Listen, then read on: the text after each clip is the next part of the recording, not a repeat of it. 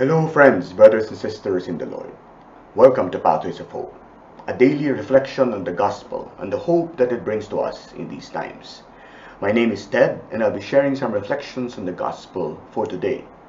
Today is May 1, 2021, Saturday, and the gospel for today is taken from John chapter 14, verses 7 to 14. In today's gospel, we hear a continuation of sorts of a Q&A between Jesus and his apostles, where he uses the questions of Peter, Thomas, and then Philip to teach them. To Peter, he gave the answer of what it means to follow him. Will you lay down your life for me? To Thomas, he explained why we should follow him. I am the way, the truth, and the life. No one comes to the Father but by me. And to Philip, in today's Gospel, he explains how we can see the Father and what it means for us to be able to see the Father. Philip's request, Lord, show us the Father, and we shall be satisfied, elicits this explanation from Jesus. He who has seen me has seen the Father. I am in the Father, and the Father is in me. Jesus makes it clear to them that he is not simply a holy man or a prophet or a God-like angel. He is God. I am in the Father. And he is the image of an invisible God. He who has seen me has seen the Father. He is a self-portrait of God. In today's language, he is God's selfie. To be told by Jesus that he is in the Father and the Father is in him is to recognize a very powerful truth. That Jesus' presence is an empowering one.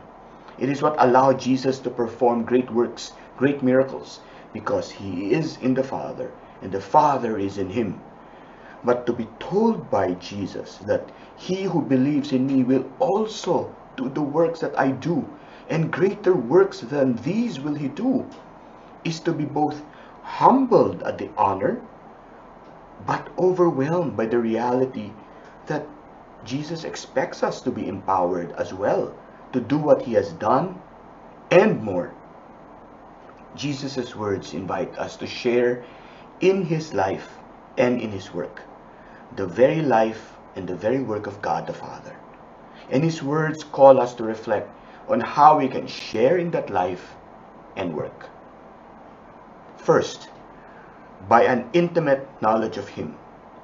Jesus tells Philip, and he tells us, Have I been with you so long, and yet you do not know me?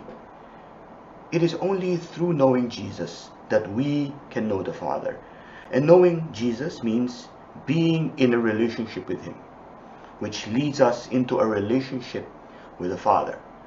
It is a knowledge that isn't just head knowledge or intelligence. It is a knowledge that is heart knowledge or intimacy. Only by this kind of knowledge of Jesus may we know the Father. Second, by desiring to do his works for God's glory.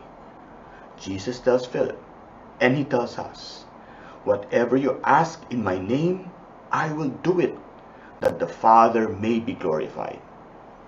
We are incapable by ourselves of anything, but with the power of knowing God through Jesus, we are made capable of doing God's work boldly, confidently, consistently.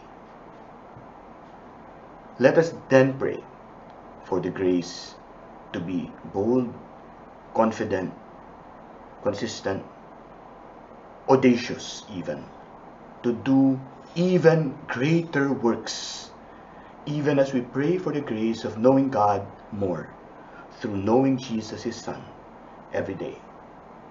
Friends, if you have been made more hopeful by this short commentary, please do spread that hope by sharing this short reflection. This has been Pathways of Hope.